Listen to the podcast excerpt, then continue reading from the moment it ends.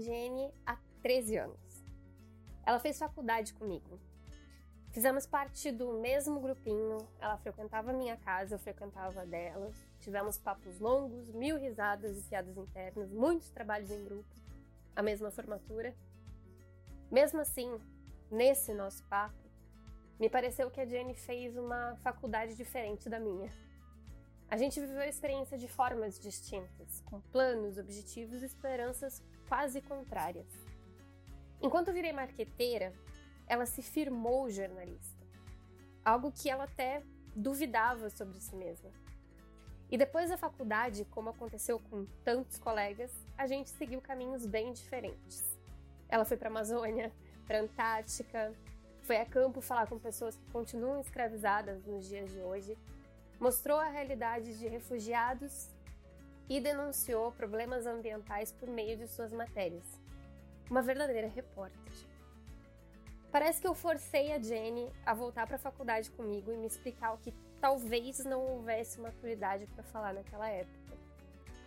Eu espero muito que, ao ouvir esse episódio do Teresas Podcast, ela perceba que chegou mais longe do que ela imaginava. Refazer esses passos me fez botar o papo em um dia com uma amiga de longa data. E para ela, pode ter sido um reencontro com a Jenny que duvidava de si. Jenny, você é uma profissional acima de qualquer dúvida. Tenha certeza disso.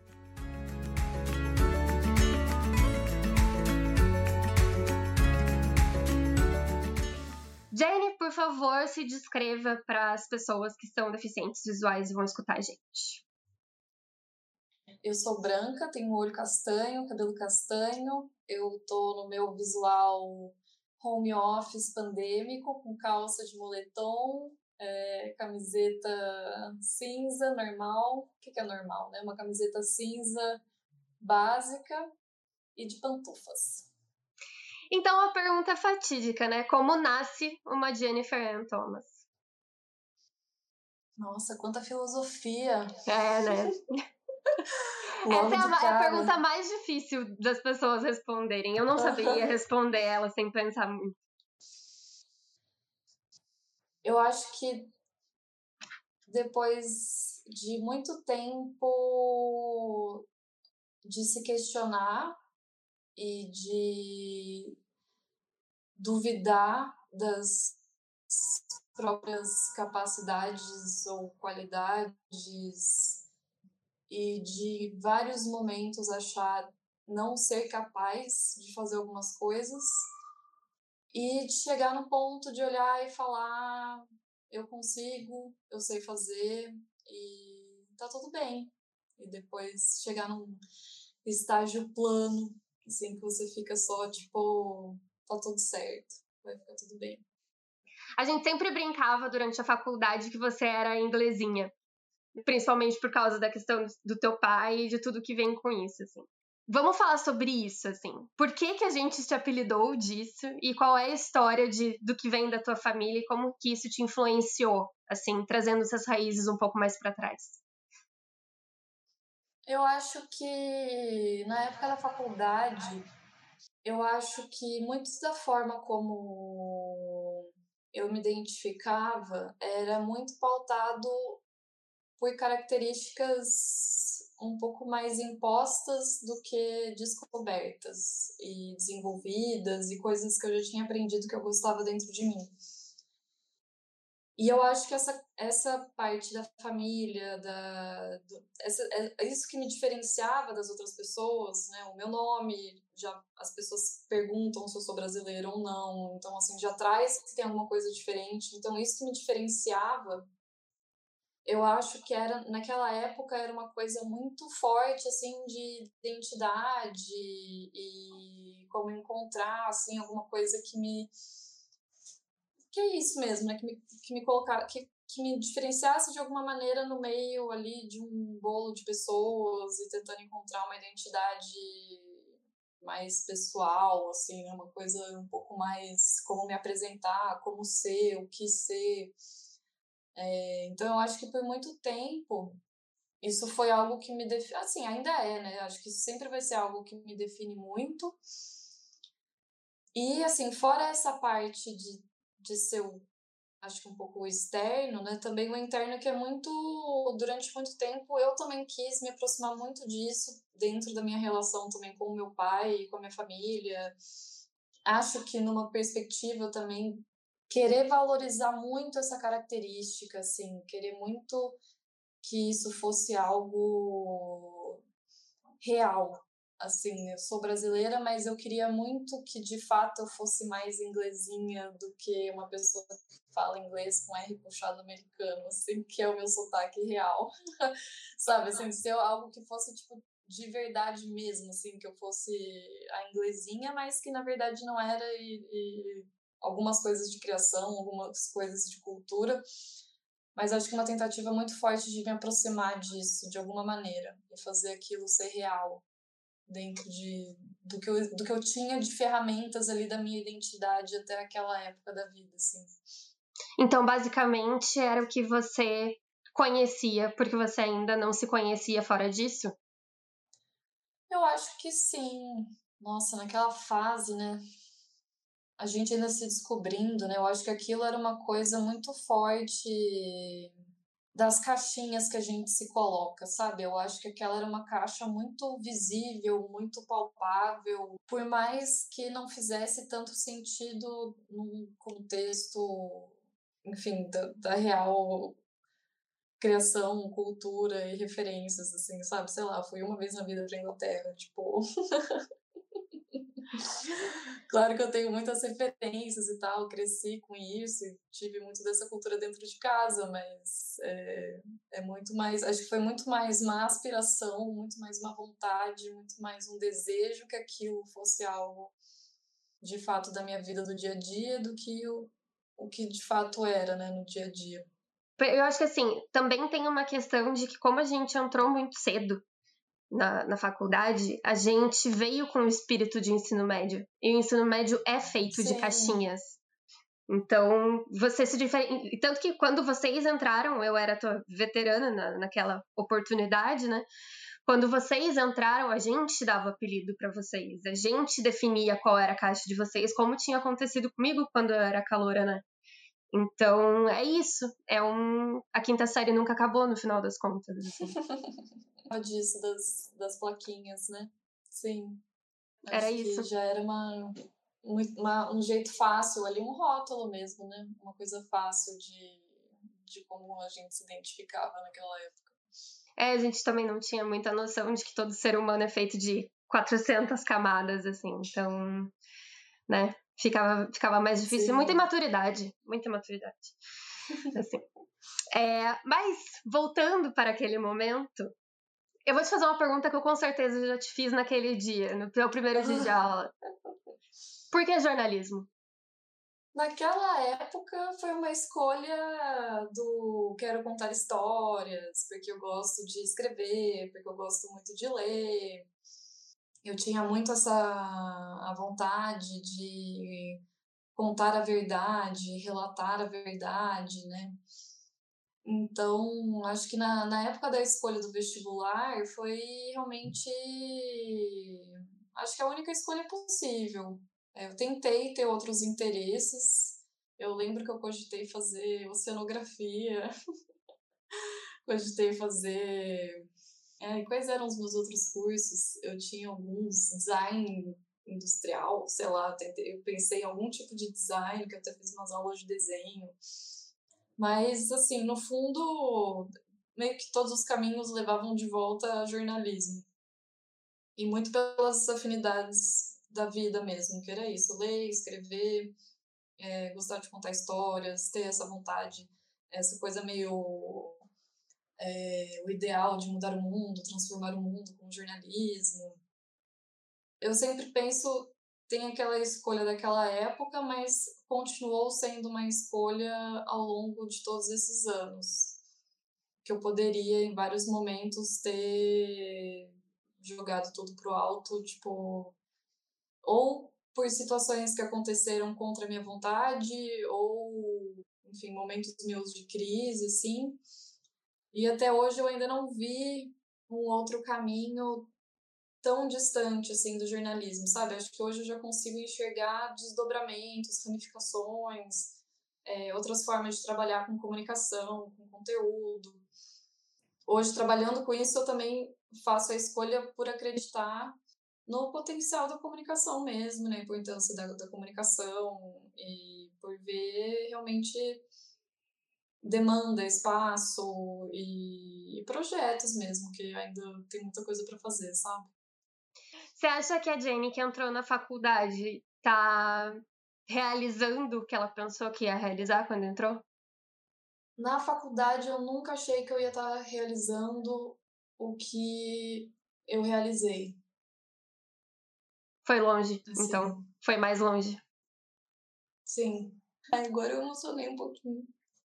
Tipo, eu, eu, eu sinto isso no, no, sentido, tipo assim, a, a, primeira coisa que eu te falei, né, tipo assim, que a, a minha primeira resposta é muito por causa disso, assim, na, na faculdade, tipo, ai, gente, tá virando uma sessão de terapia, Tuane. Toma teu tempo, meu amor. É, não sei, acho que esses dias de pandemia também a gente fica emotivo. Uhum é muito nesse sentido, assim, eu acho que tem aquelas pessoas da faculdade que eu lembro, pelo menos, ou que deixavam essa sensação que eram as pessoas certas, assim, sabe? Tipo assim, as pessoas exemplares, tipo, você olhava e falava, tipo, nossa, né? Sei lá, acho que quem a gente admirava, né? Tipo, ou os veteranos, ou gente da turma, que você olhava e falava, tipo assim, nossa, é, nunca você, sei lá, não sou a primeira da turma né? Tipo assim, não, não tiro as melhores notas, não faço os melhores projetos, não sou aquela pessoa que fez o programa inteiro, tipo, do que era a coisa da aula e tal. E, tipo assim, eu nunca fui essa pessoa, eu acho, na vida. E tudo bem, assim, sabe? Não é, não é essa a minha a emoção, né? Tipo, é que eu acho que na faculdade eu nunca de fato pensei que eu fosse ser repórter, assim, sabe? Eu nunca pensei que eu fosse atuar de verdade com reportagem, tipo, em grandes redações e poder olhar e falar, ah, eu acho que eu quero trabalhar na redação X, tipo, vou mandar um e-mail para aquela pessoa, acho que eu quero trabalhar no lugar Y, tipo, vou mandar um e-mail para essa pessoa. E ao longo do tempo, essas coisas elas foram acontecendo, assim, sabe? Eu, eu cheguei em São Paulo, né, depois de fazer o curso Abril de jornalismo, que hoje ele nem existe mais, né, na Abril. E eu quase não me inscrevi. Eu cogitei não me inscrever, porque na época, no último ano da faculdade, eh, eu lembro que a gente falava muito sobre viajar, tipo, tirar um ano, fazer um show na Europa, qualquer coisa assim. E aí eu liguei pro meu pai e falei pro meu pai, tipo, ah, tô cogitando não me inscrever, porque, ai, nem vou passar, então talvez seja melhor eu nem... É, eu já começar a me planejar para fazer um show na Europa, tanananas. E aí ele falou: olha, você não tem uma escolha para fazer enquanto você não tiver opções. Então você está deixando de ter a possibilidade de escolher. Assim, se você passar, se você for selecionada, daí você decide o que você quer. Daí você vê se você vai faz seu trainee ou se você viaja faz seu mochilão na Europa. Mas se você está só não se inscrevendo para uma coisa que você gostaria de fazer, na verdade você não está fazendo uma escolha, você está deixando de tentar fazer algo. Então, Mas era assim, por acho... medo ou era por talvez não seja a hora, eu tenho outras coisas para fazer? Ou era medo, tipo, não vou passar?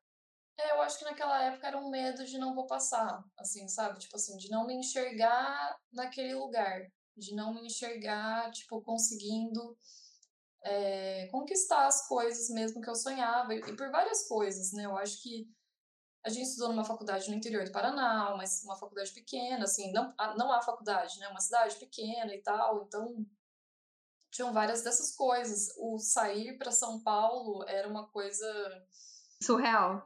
É, assim, já era, era uma, a grande mudança, né? Tipo, nossa, morar em São Paulo, né? Cidade gigante e, e toda essa expectativa.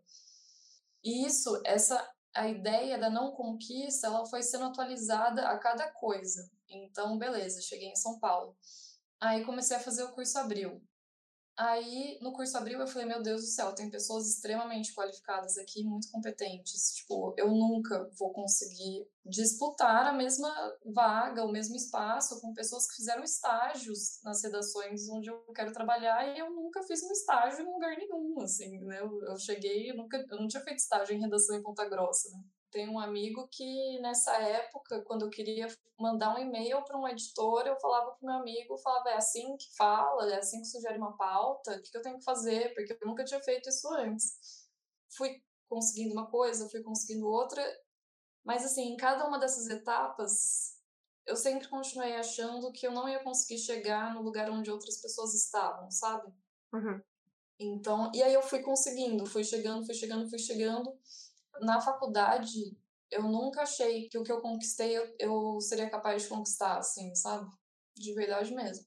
Hoje, eu olho para as redações aqui, ou outras empresas, sei lá, assim, eu não, eu não vejo mais essa barreira. Assim, quando eu tenho alguma ideia na minha cabeça, eu não, eu não olho mais para ela de uma forma é impossível ou eu não vou conseguir. Hoje eu consigo olhar para isso de uma maneira. Preciso fazer a construção para desenvolver isso da maneira certa, mas eu não olho mais de uma maneira. Eu não, não consigo chegar lá, sabe?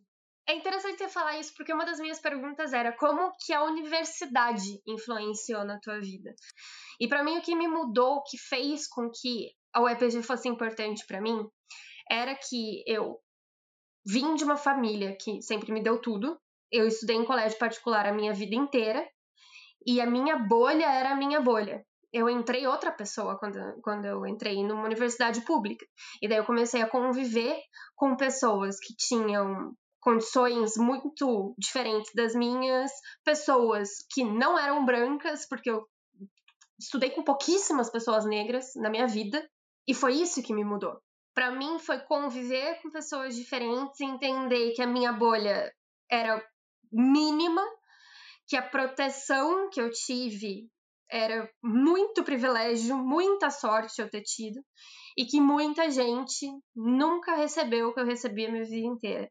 Né? A universidade pública te dá esse, essa oportunidade de conhecer outras coisas. É, então, a minha pergunta agora, saindo de mim indo para você, é como que a universidade influenciou na sua vida? Eu acho que nessa parte né, das pessoas que a gente conheceu, né, eu acho que é um ambiente que mostra muito mais diversidade do que eu tive também no ensino médio, né, que eu também estudei em colégio particular, então foi na universidade que comecei a ter contato com pessoas muito mais diferentes de mim. É, acho que também foi a fase de construir grandes vínculos de amizade de uma maneira diferente das amizades do colégio, que eu acho que tem uma coisa um pouco mais infantil. É, nesse sentido, assim, né? eu acho que na, na universidade as, as amizades é, tinham uma outra estrutura, assim, de rede de apoio e de como a gente se ajudava naquela época e os primeiros problemas de adultos, assim, que a gente estava começando a resolver. E eu acho que para mim também foi muito no sentido da, de criar independência. Eu quis fazer faculdade fora de Londrina para sair de casa. Então, na época em que eu comecei a escolher os vestibulares, eu optei por não fazer o vestibular da UEL. Então, assim, procurei na Federal do Paraná, procurei em Ponta Grossa, foi uma sugestão do meu pai, que também pensou estrategicamente pela distância que era mais perto de casa. Fiz vestibular em Florianópolis e em Santa Maria. Acho que esse começo foi o, o sair de casa mesmo. Que além da, das amizades que tiveram ali uma, uma forma diferente né, da gente criar os vínculos, foi muito pela independência de vida, independência financeira, que eu comecei a trabalhar, dava aula de inglês, Peguei um freela uma época num cartório. Gente, você lembra disso? Eu trabalhava Lembro. em assessoria de imprensa no cartório. Lembro. Eu pensava em pauta de casamento, gente, assim, sabe? Umas coisas.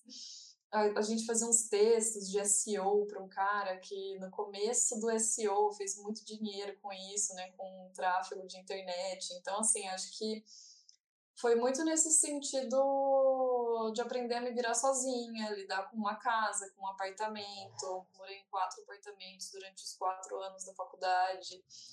Então, acho que isso que me deixou também um pouco mais madura para poder depois sair de Ponta Grossa e ir para outra cidade, ter certeza que eu não queria voltar para casa dos meus pais, assim, ter, garantir a minha independência, a minha liberdade. Claro, né, que tem a parte acadêmica, assim, essa formação de base, né, de entender comunicação, entender jornalismo, o que é jornalismo. Mas no sentido prático, assim, da vida hoje, é, eu acho que foram mais essas outras habilidades, assim, os outros ganhos é, de estrutura de pessoa mesmo, sabe? Eu, eu vou te falar uma coisa. Eu, eu sempre faço revelações quando eu faço entrevistas com pessoas que eu conheço. Ah. eu sempre te achei, durante a faculdade, uma pessoa melancólica. Você tinha os teus momentos de felicidade, principalmente quando a gente fazia festa, quando a gente estava junto, quando a gente tinha um grupão que daí ele meio que se desmembrou e voltou e quem sou eu, como é normal. Mas eu sempre achei que você tinha uma melancolia que era tua. Você se via dessa forma? Isso era real? Eu estava vendo coisa? Como é que você vê isso? Olha, hum, não sei se eu lembro assim. Eu não acho impossível porque eu acho que também faz parte um pouco de mim, assim, sabe? Eu acho que talvez, por exemplo, tudo isso que eu falei sobre não me enxergar como uma pessoa capaz, talvez fizesse parte dessa melancolia e desse jeito mais de olhar para mim. Mas, assim, talvez tudo isso que eu te descrevi no começo, talvez faça sentido descrever uma pessoa que, que seja melancólica ou que tenha uma melancolia, assim, sabe? Mas eu acho que não sei se me incomoda tanto. Porque assim, eu não tenho uma lembrança tão viva de de ter me sentido triste na faculdade, assim, de uma forma que que marcasse a experiência, assim, sabe? Uhum. Assim, eu acho que eu acho que se foi, assim, não não é tanto o que ficou, mas eu não acho impossível que eu que eu naquela época que eu fosse mesmo e que talvez só seja parte do pacote. Poderia, poderia ser, ou poderia ser só uma questão de eu ainda tô me descobrindo, peraí, sabe? Tá tudo acontecendo muito rápido, talvez, sabe? É meio. Sim. Você não, você não sofreu na faculdade. Você foi feliz? Sim, eu acho que sim. Acho Tem saudade, da... assim? Saudade. Eu acho que assim, tipo, dentro das experiências que viriam com a faculdade, assim, sabe? Eu acho que tá tudo certo, sabe? Assim, eu acho que claro que coisas preferiria não ter vivido algumas coisas, queria ter vivido mais outras, mas assim, eu também acho que tudo isso faz parte do que foi possível naquela época, sabe? Eu acho muito que não tem como pular etapas para ser quem a gente é hoje qualquer coisa que aconteceu naquele período da faculdade também se justifica por coisas que aconteceram muito antes e que constituem quem a gente é. Não tenho uma relação de tipo, nossa, foram os melhores anos da minha vida. A faculdade serviu o propósito dela, assim, eu acho que aqueles anos eles serviram, funcionaram para ser o que eles precisavam ser para aquele momento das nossas vidas, assim, sabe? Tipo, Parte da nossa história. O dizer que eu não sinto saudade não quer dizer que é uma sensação ruim ou que tem um peso negativo, sabe? Eu acho só que foi o período que foi. Depois aqui também tiveram os outros momentos, e as coisas, elas, no momento em que as coisas aconteceram, aquilo parecia o mais intenso de tudo, sabe? E aí depois que passa tanto tempo, eu acho que é só tem o seu espaço na linha do tempo da história, sabe? Então, já que você falou do aqui e falou do, do curso da Abril, vamos botar o papo em dia, né? Quero saber o que aconteceu depois, assim, pra gente tentar fazer talvez uma linha do tempo não tão próxima do real, mas que mo mostre aí todas as coisas que você passou. Então, tivemos o curso da Abril. E dentro do curso da Abril, as coisas começaram a se encaixar para você, pelo que eu percebi, assim, né? Hum, talvez eu esteja no lugar certo, talvez que eu achava que eu não ia conseguir, eu consigo. E aí? E aí, depois disso, assim, qual foi o teu, teu primeiro projeto, assim, a primeira matéria, alguma coisa que você olhou e falou assim, caralho, eu tô sendo jornalista? então, teve o meu começo aqui em São Paulo, ele foi um pouco turbulento, porque eu terminei o curso da Abril, e aí, naquela época, existia um programa de contratação das pessoas que eles levavam para esse. Vou chamar de trainee, então não era bem um trainee, mas enfim. E aí eles tinham esse programa interno para tentar contratar as pessoas que chegavam pelo curso Abril, e esse programa ele funcionava com vagas temporárias. Então, a verba não existia para manter aquela pessoa para sempre, mas eles conseguiam manter por três meses, seis meses, um ano. E foi o que aconteceu comigo. Eu entrei numa vaga temporária no Guia Quatro Rodas, que hoje já não existe mais, a redação já foi extinta. E aí eu entrei nessa vaga no Guia Quatro Rodas, e o Guia Quatro Rodas ele era um guia de turismo, então meu trabalho era viajar pelo Brasil e testar hotéis e restaurantes e fazer passeios e dizer se aquilo era legal ou não, se aquele hotel era bom ou não, e se aquele restaurante era bom ou não. Era mordomia então, que parece ser? Era muito mais perrengue do que mordomia. Mas foi muito divertido. A gente passava muito mais tempo hospedado nos hotéis ruins do que nos hotéis bons. É, e a gente ficava, né? Então, numa mesma viagem, duas noites em um hotel, duas noites em outro hotel, uma noite no hotel de luxo. Então, assim, você passava muito mais tempo nos mais baratos, né? E aí um outro tempo no hotel de luxo. Às vezes o editor queria testar o serviço, falava, ah, então passa dois dias no hotel melhor, não sei o quê. Mas, nossa, eu viajava sozinha, chegava no aeroporto, pegava o carro alugado e dirigia sozinha pelas cidades do roteiro planejado, assim, sabe? Então, uma das minhas viagens eu desci em Florianópolis e voltei para Porto Alegre. Nossa. Dirigi sozinha.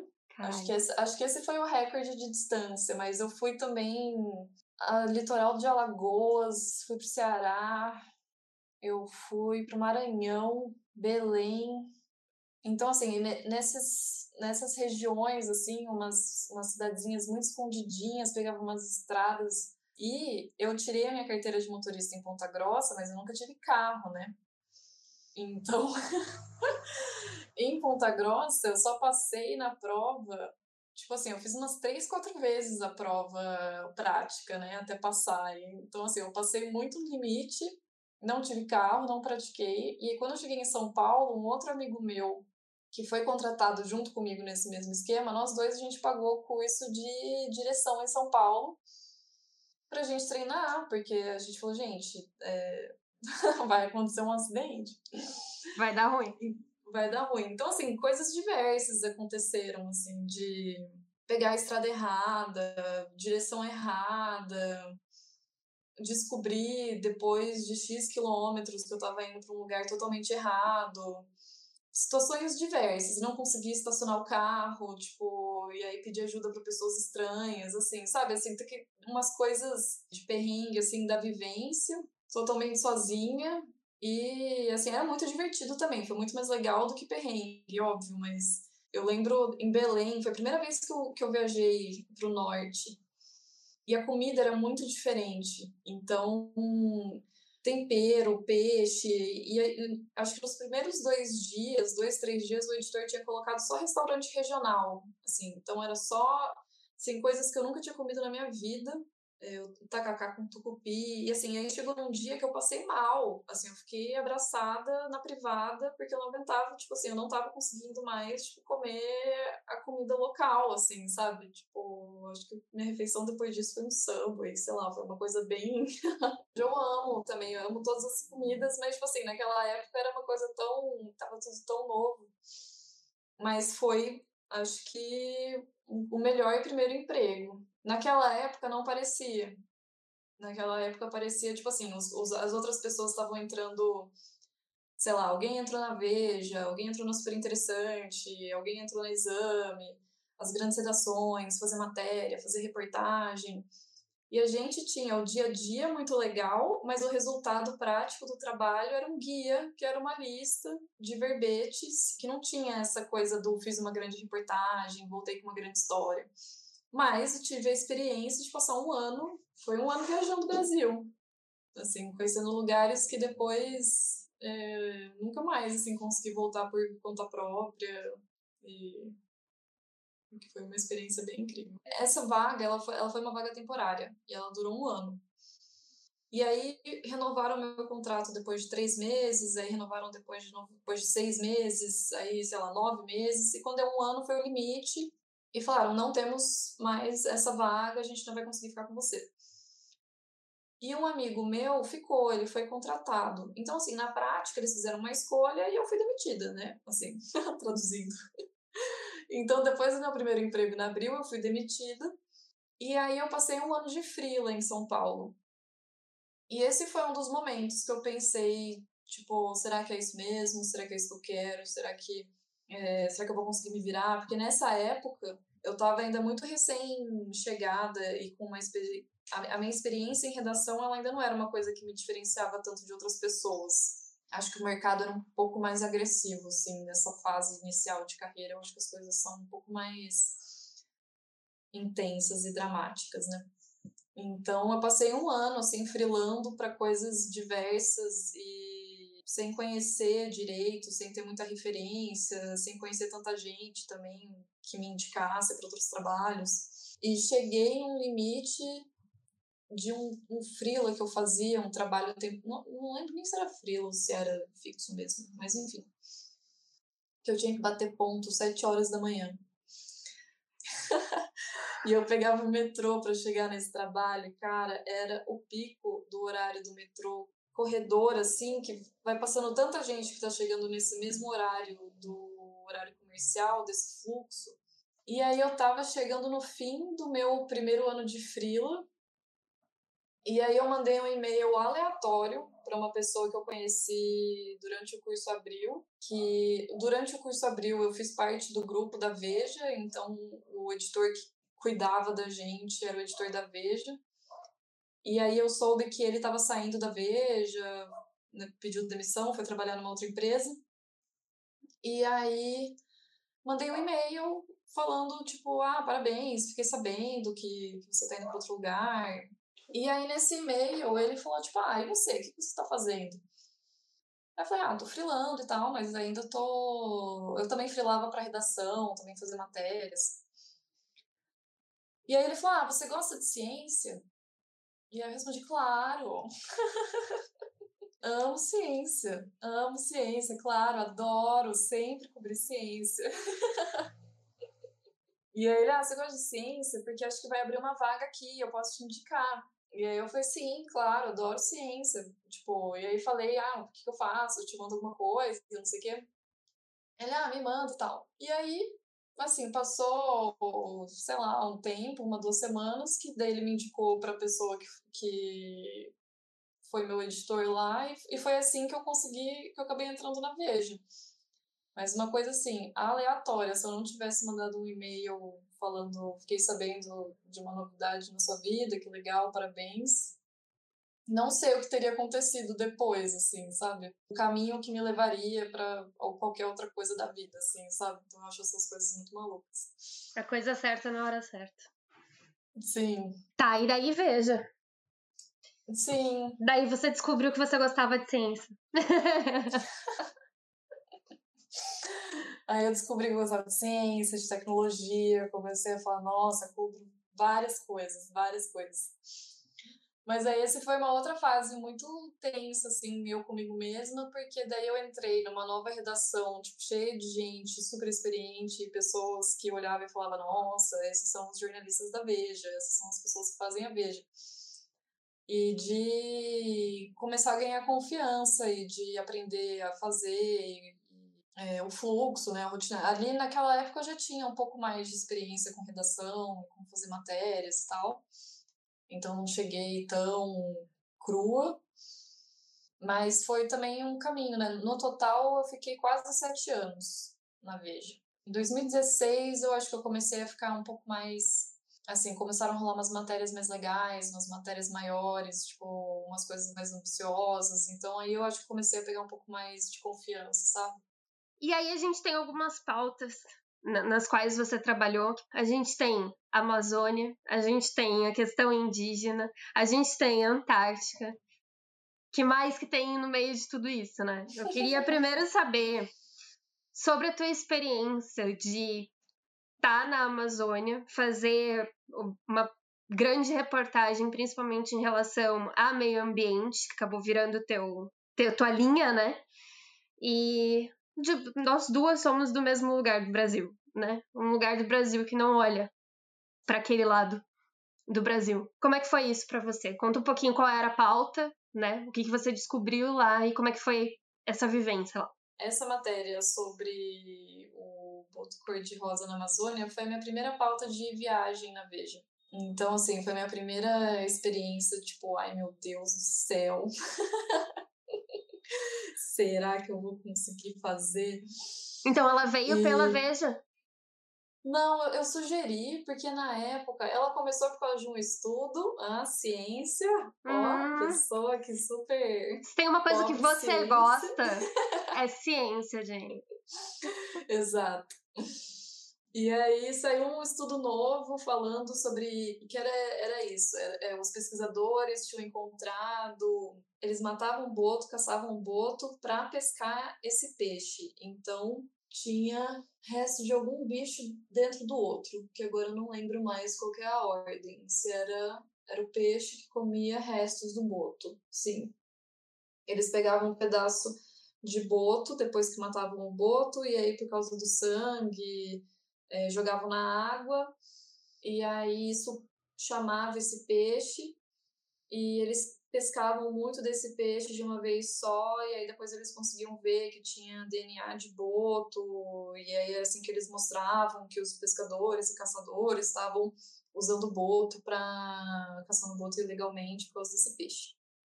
E o que, que tinha especial esse peixe? Ou era só não tinha, Essa. na verdade, era um peixe bem, assim, era só uma forma barata de conseguir, que, assim, porque eles não tinham gasto nenhum, eles uhum. só caçavam um boto, matavam um animal e aí pescavam um monte de peixe de uma vez só e vendiam esse peixe, tipo, toneladas e toneladas desse peixe, faziam dinheiro vendendo peixe, mas assim, uhum. um peixe até não, não tão bom, assim, para comer, por ser um peixe carniceiro, é, que comia restos uhum. de outros animais. Então, assim, era muito, na verdade, pela economia por trás, porque eles conseguiam pegar grandes volumes desse peixe, faziam muito dinheiro.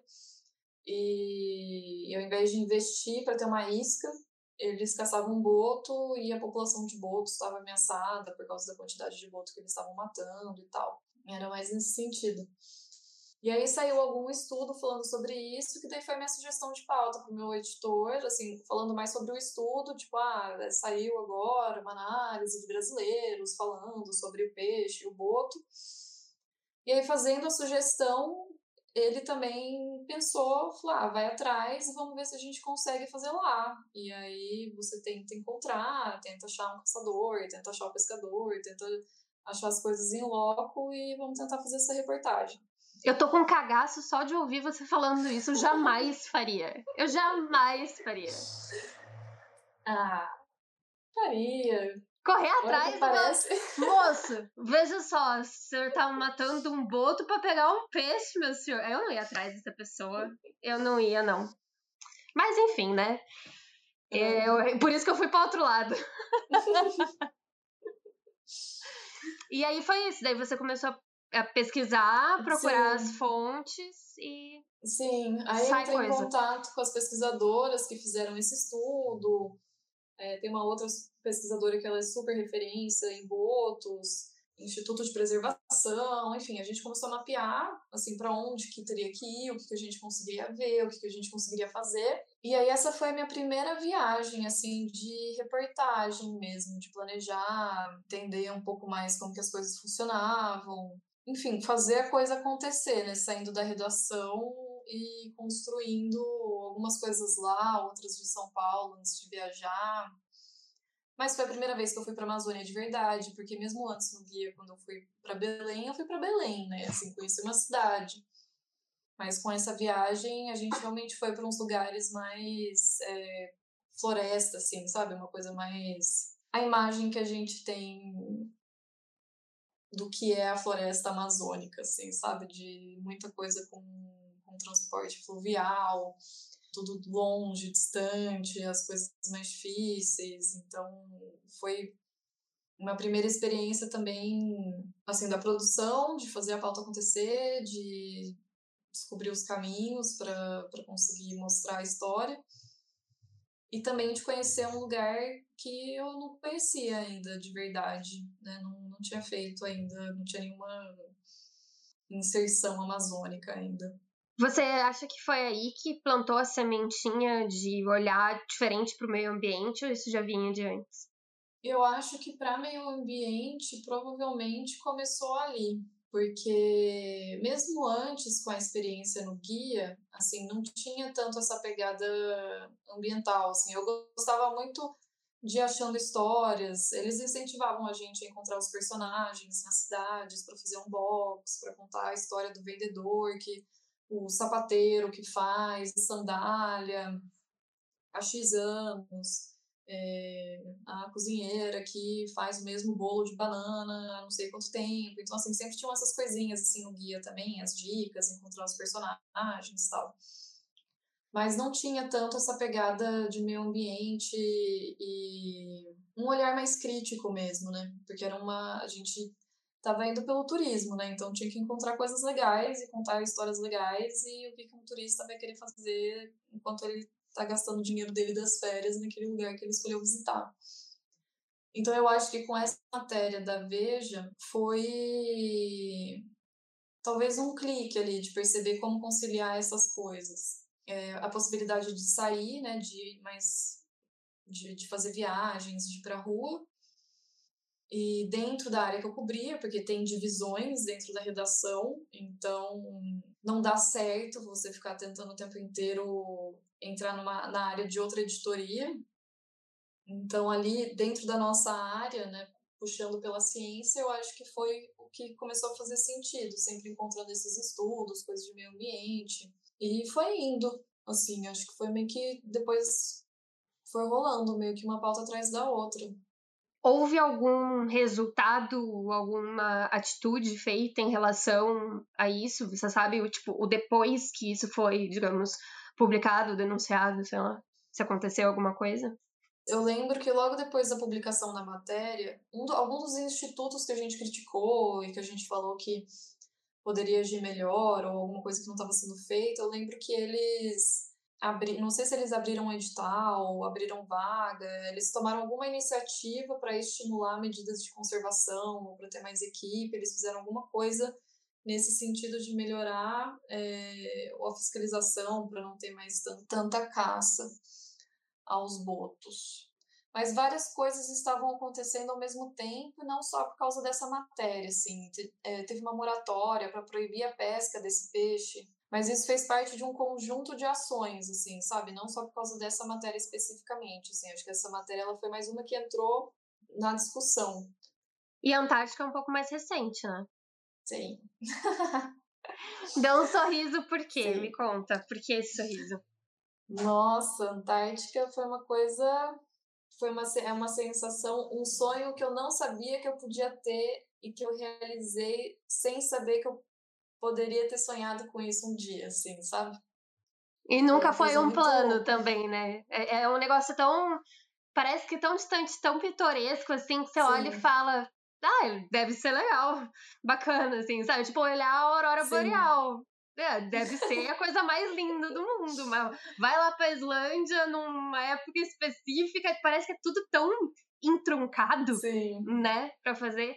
Então me conta, qual, qual, era essa pauta, né? Era a base, né? Era a base brasileira, eles Sim. né? Eu tenho uma vaga memória, uma vaga lembrança que eu não tenho certeza direito nem se é uma memória falsa ou real, mas de algum momento nesse meu começo na Veja, não sei se 2014, sei lá, 15, assim, algum mais pro comecinho, assim, de ter lido uma matéria falando que um dia a base na Antártica seria reinaugurada. Li e falei, ah, sei lá, né? Vou, deixa eu ficar de olho nisso, né? Vamos ver o que, que, que, que pode sair disso e tal, mas beleza. E aí passou, anos se passaram e nunca mais pensei e nunca mais lembrei.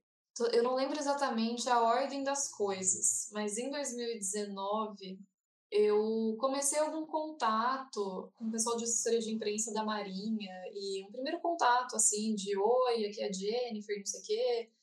Porque eu devo ter visto alguma coisa que eles fizeram também de viagem, que levaram alguém para algum destino que só os militares têm acesso, algum, algum convite de imprensa que eu vi, falei, ah, deve ser legal ter um contato com a Marinha. E fiz um primeiro oi, assim, para a Marinha, vamos começar um contato, vamos pensar em pautas e tal. Esse cara da Marinha, que ele me falou de uma maneira muito natural, assim, sabe? Ele falou, ah, todos os anos a gente tem Antártica, né? E aí eu, quê?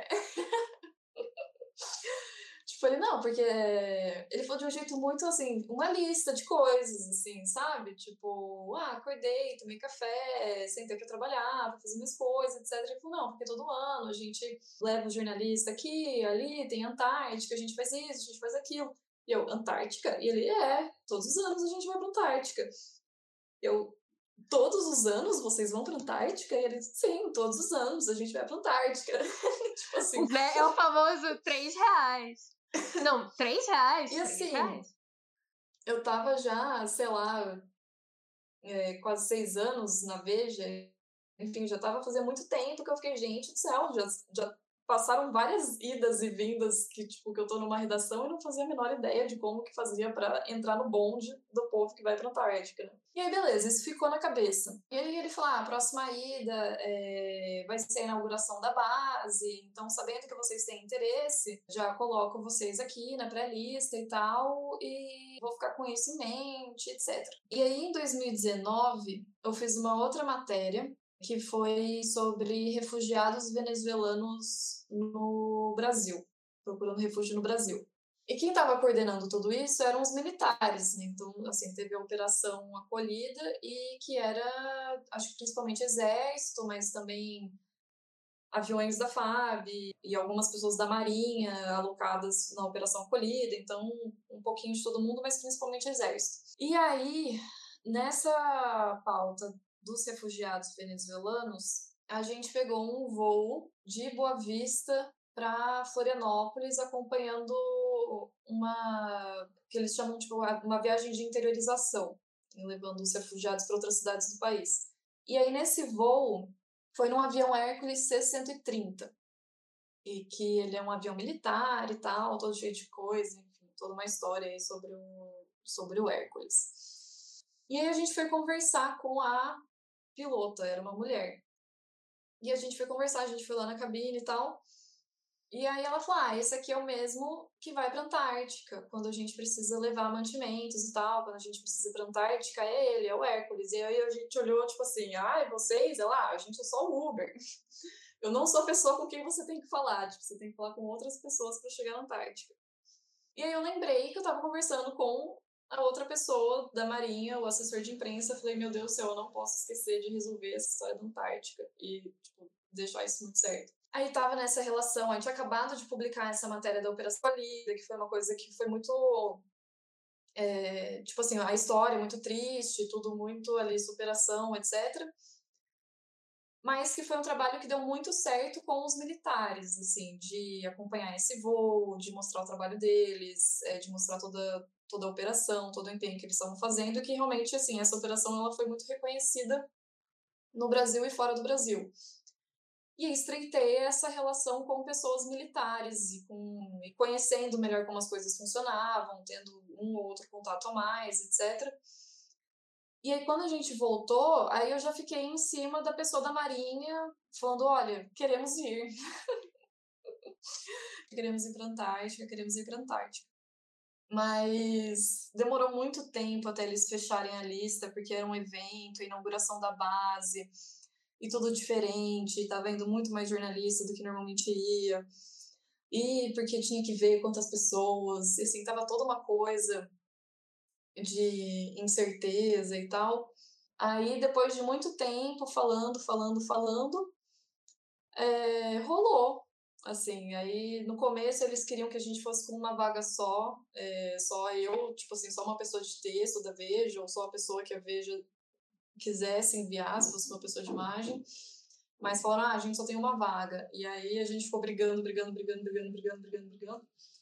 Até que daí a gente conseguiu uma segunda vaga. E aí quando eu falo a gente, eu não sei se você sabe, mas eu sou casada com um fotógrafo que me acompanha em todas essas histórias que eu estou te contando. Tô ligada. O, então a gente é a gente, tipo assim, às vezes eu tô falando a gente, a Veja, mas às vezes a gente, tipo, eu e o Johnny, que estavam os dois, tipo, arquitetando para as coisas acontecerem e pra gente conseguir fazer as coisas que a gente queria fazer, sabe? Tipo, essa história, por exemplo, do avião que eu te contei, do Hércules, isso foi uma coisa muito certa na cabeça dele que ele queria fazer, ele queria essa foto. Assim, ele falou, eu quero a foto desses refugiados venezuelanos dentro de um avião militar brasileiro.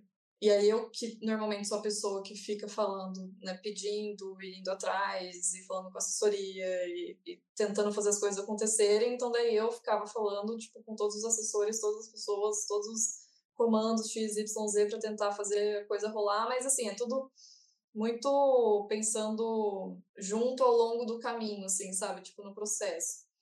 E aí essa da Antártica também, no começo, durante uma boa parte, assim, da, da negociação era uma vaga.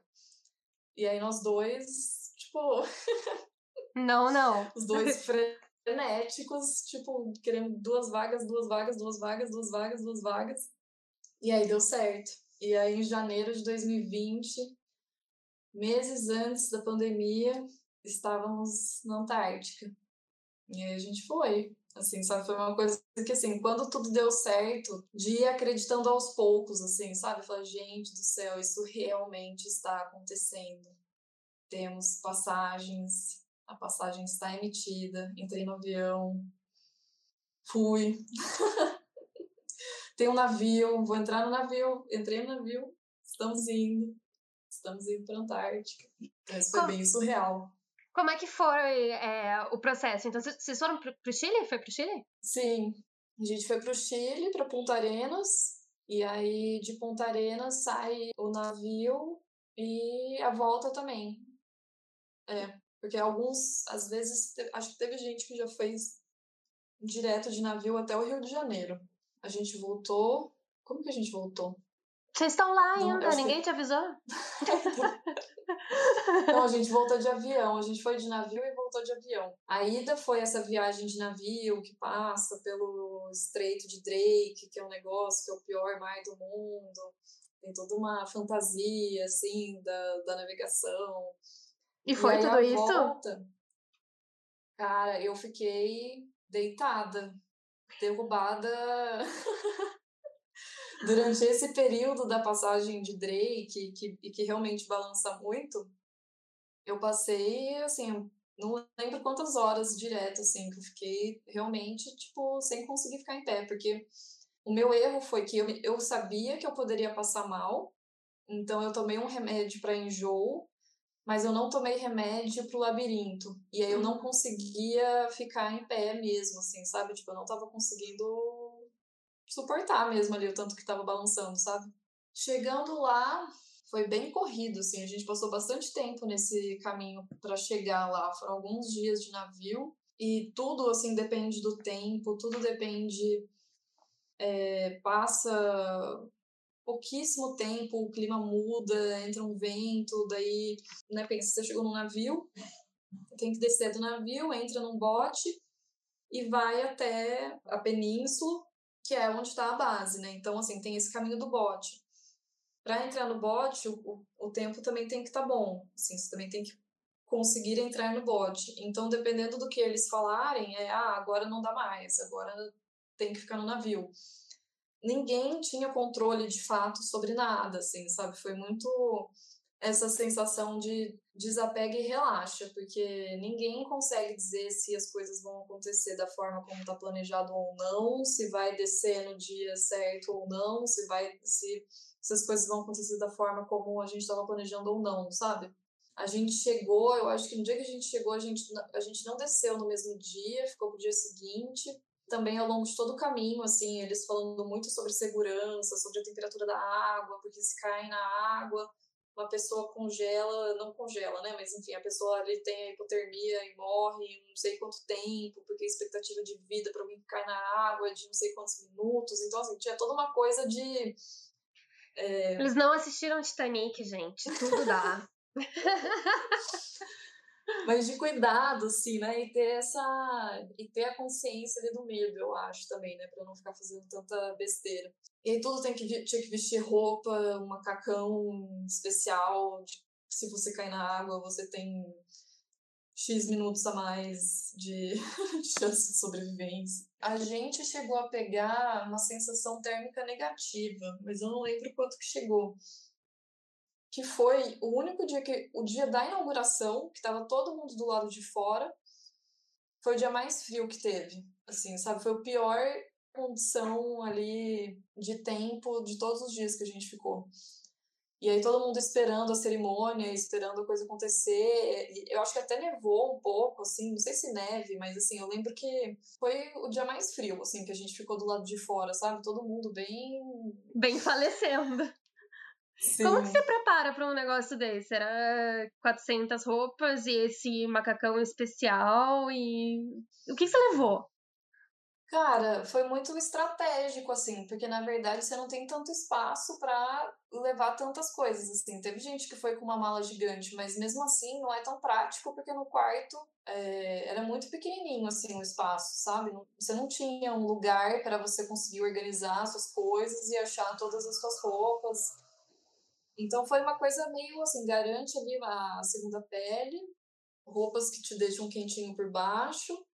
A gente pegou também luva, gorro, coisa de pescoço, meias térmicas, assim, até a toalha, a gente comprou aquelas toalhas que secam rápido. Assim, e aí na prática, tipo. Vai... Repete roupa, né? vai na segunda pele e aí, sei lá, eu pelo menos não me preocupei tanto, assim, sabe? Tipo, porque assim, você já tá usando a segunda pele, né? Então, onde que, que vai pegar mais o suor, que você sua pouco, e mesmo assim também tem aqueles produtinhos que você passa que ajuda a aguentar ali mais uns dias, né? Aí tem a roupa por cima, daí você vai colocar um outro casaco por cima também para ficar mais quente. Acho que não usei nem metade das coisas que, que levei pensando que eu de fato trocaria tanto de roupa igual em qualquer outro lugar. E foi assim que eu fiquei uma semana sem tomar banho. foi isso. E a paisagem? Quando você olhou tudo aquilo, que ah, a gente vê o quê? Em, na internet, um livro de geografia e. Uhum. Como é que é isso, assim? Sabe? Você olhar e falar, caralho, assim, eu tô aqui. Sim. Cara, foi bem mágico, assim. Foi uma coisa bem o conjunto das coisas, porque tem a paisagem, um azul assim de Antártica que não não sei comparar com algum outro tom de azul assim, sabe? Mas era muito um conjunto de sensações assim. Então, tem aquela paisagem maravilhosa das geleiras e a água e aquele tom de azul incrível e o céu e mas assim, junto com tudo isso, baleia pulando na água, baleia esguichando.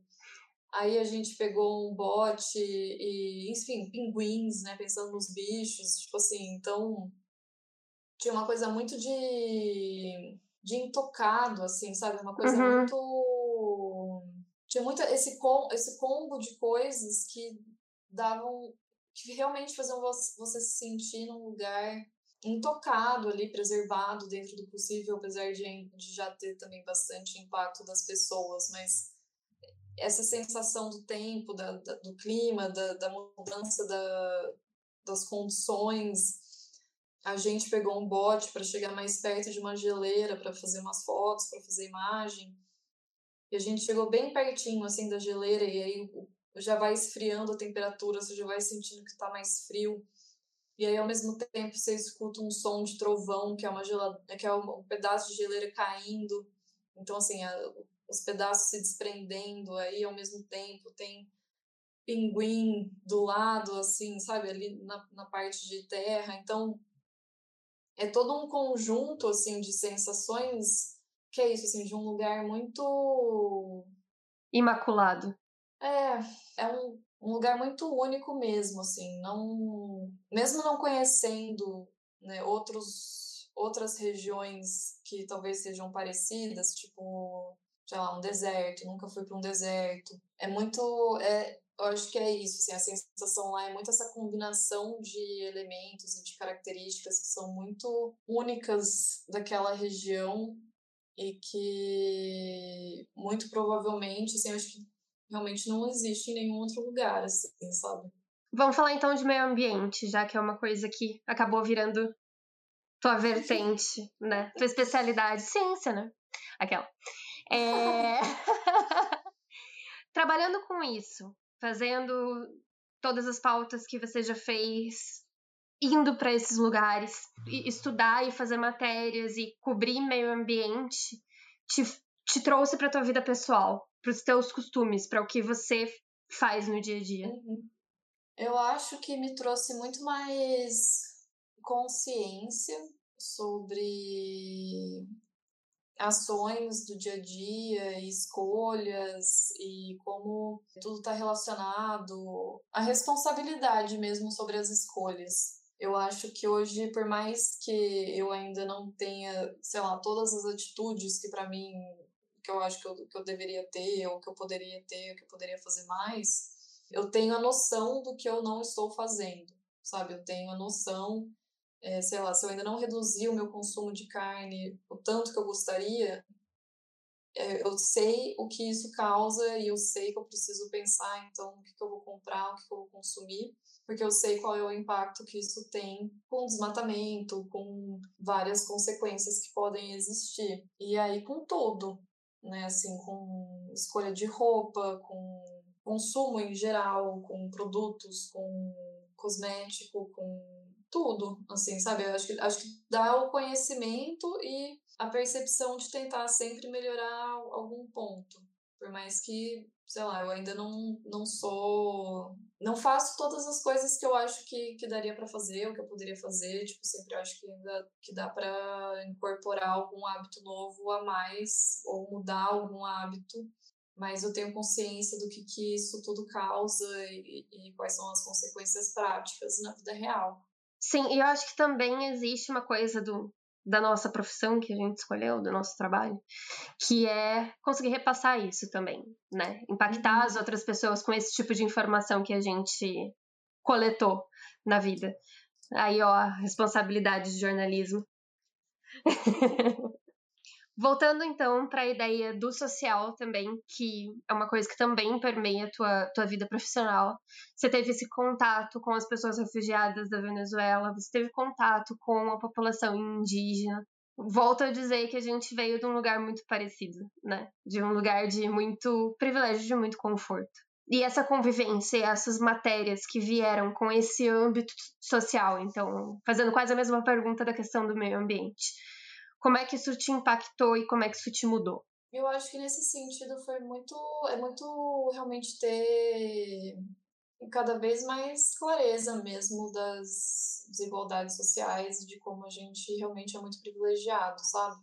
É, não que a gente não saiba disso, sabe? Eu, eu acho que sempre é, sempre tive essa percepção, sempre tive essa noção, mas também acho que é muito diferente a gente ir lá e conhecer e ouvir as histórias e ver o que é aquilo na prática, do que quando chega numa reportagem que às vezes está diluído como um número ou é uma história né, que, que não passa, às vezes, toda a emoção que as pessoas têm enquanto a gente está lá com elas por exemplo, nesse caso dos, de, de contato com, com indígenas, eu acho também que depende muito né, de, de cada caso, de cada situação, mas no começo eu acho que eu também tinha um olhar muito de perguntar sempre pela nossa perspectiva do que é qualidade de vida e do que é riqueza, do que é ter melhorias, né? E aí sempre as fontes e nas entrevistas as pessoas me falando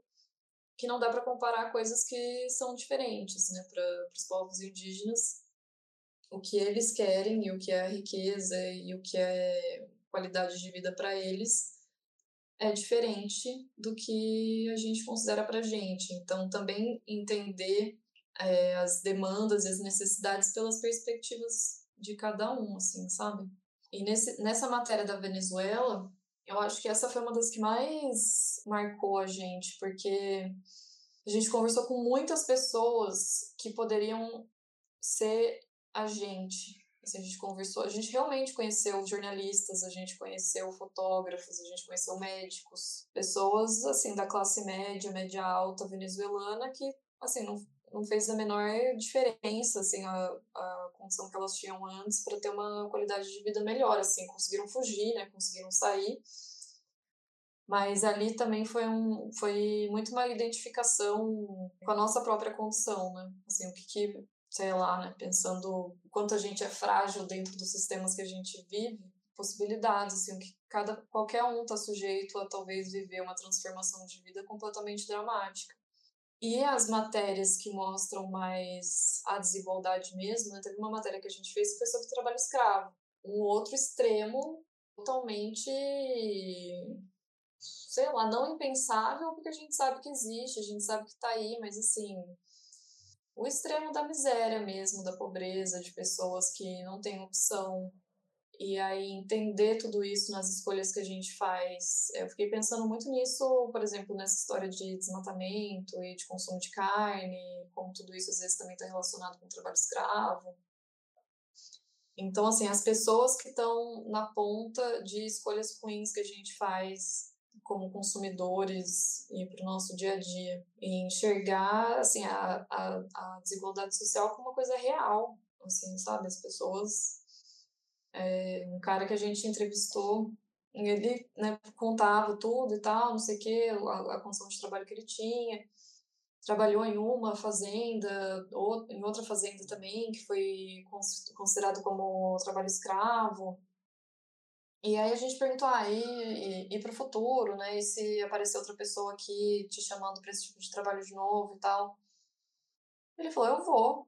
Assim, se essa for a minha única opção de trabalho e eu preciso comprar pão para minha filha de quatro anos que está pedindo e não tenho que dar para comer, o trabalho que aparecer eu vou aceitar, porque é o que eu tenho que fazer e não tem opção. Então, sei lá, não acho que a gente deveria ter que ver essas coisas de perto também para para acreditar que elas existem, né? Mas acho que para minha experiência pessoal, né, para minha para como eu vou entendendo as coisas, assim, é muito de questionar mesmo muitos dos modelos que a gente tem enxergar como muitas das políticas públicas não funcionam agora e muitas não funcionaram nunca e não funcionam há muito tempo e quanto que que a gente realmente evolui como país, como sociedade. Eu li algumas matérias tuas, revi algumas matérias tuas. E o teu storytelling é muito bonito. Assim, eu gosto muito de te ler. E cadê o livro? Quando é que vem? Assim, porque eu acho que tem muita coisa para ser contada, seja uma coisa da sua cabeça, seja uma, uma história de tudo que você viu, seja uma nova grande reportagem que um dia depois de pandemia talvez aconteça, sejam coisas internas. Existe um storytelling que é muito teu. Eu acho que isso devia ser colocado mais para fora, além das, das outras, das matérias e das coisas que fez profissionalmente. Existe alguma algum pensamento em relação a isso? Ah, eu sempre penso. Eu acho que desde, sei lá, né? Quantos jornalistas será que entram, não, não pensam né, em um dia transformar as coisas num livro? Mas eu, eu penso, assim, eu tive. Quando, sempre que, sei lá, na volta dessas experiências, assim, que são mais marcantes, assim, tudo parece muito... Eu acho que se eu fosse uma pessoa mais organizada, eu acho que eu poderia já ter algo mais estruturado, ter realmente planejado, assim, como contar essas coisas num outro formato e juntar todas as histórias e tal. Mas nunca saiu na prática, né? Nunca consegui, de fato, organizar as ideias e, e a apuração e as histórias. Mas eu quero algum dia. Não sei como, né? O tempo vai passando e também as coisas vão ficando mais perdidas no fluxo da memória. Mas quem sabe? Fica aí a dica, Agora. porque eu acho que seria muito lindo. Eu acho que seria muito bonito. Assim, e, e o jeito que você me contou das coisas que você passou também, eu fiquei pensando, nossa, eu leria isso tranquilamente, assim. É, e acho que tá falando, a gente puxando pela memória, a gente não tem o, o ímpeto, o cuidado, o costume de contar tanto detalhe, assim. E quando você escreve, você conta esses detalhes, vem um, um tempero, assim, vem um negócio diferente, assim, é muito você consegue se transportar para o negócio. Então fica aí a dica, eu compro, e, e seria muito bonito, assim. Mas tá, última. Jenny, coragem para quê? Eu acho que coragem para acreditar em mim e na própria intuição, de não se questionar, não duvidar de tudo, não se boicotar, sempre, claro, tipo, fazendo as coisas direito e me dedicando e tentando fazer o melhor que eu posso para cada projeto ou para cada trabalho, enxergando, assim, aquilo que, que eu vejo por mim e que nem sempre vai ter um respaldo de fora ou do outro ou uma autorização, sabe? Mas de fato acreditar que que vai ficar tudo bem, assim, sabe? Que, que as coisas vão se acertar, que as coisas vão se ajeitar. E que eu acho que muitas pessoas acabam não fazendo isso pelo medo mesmo, né? De sair da zona de conforto, de tentar alguma coisa diferente, de não conhecer o que tem, né?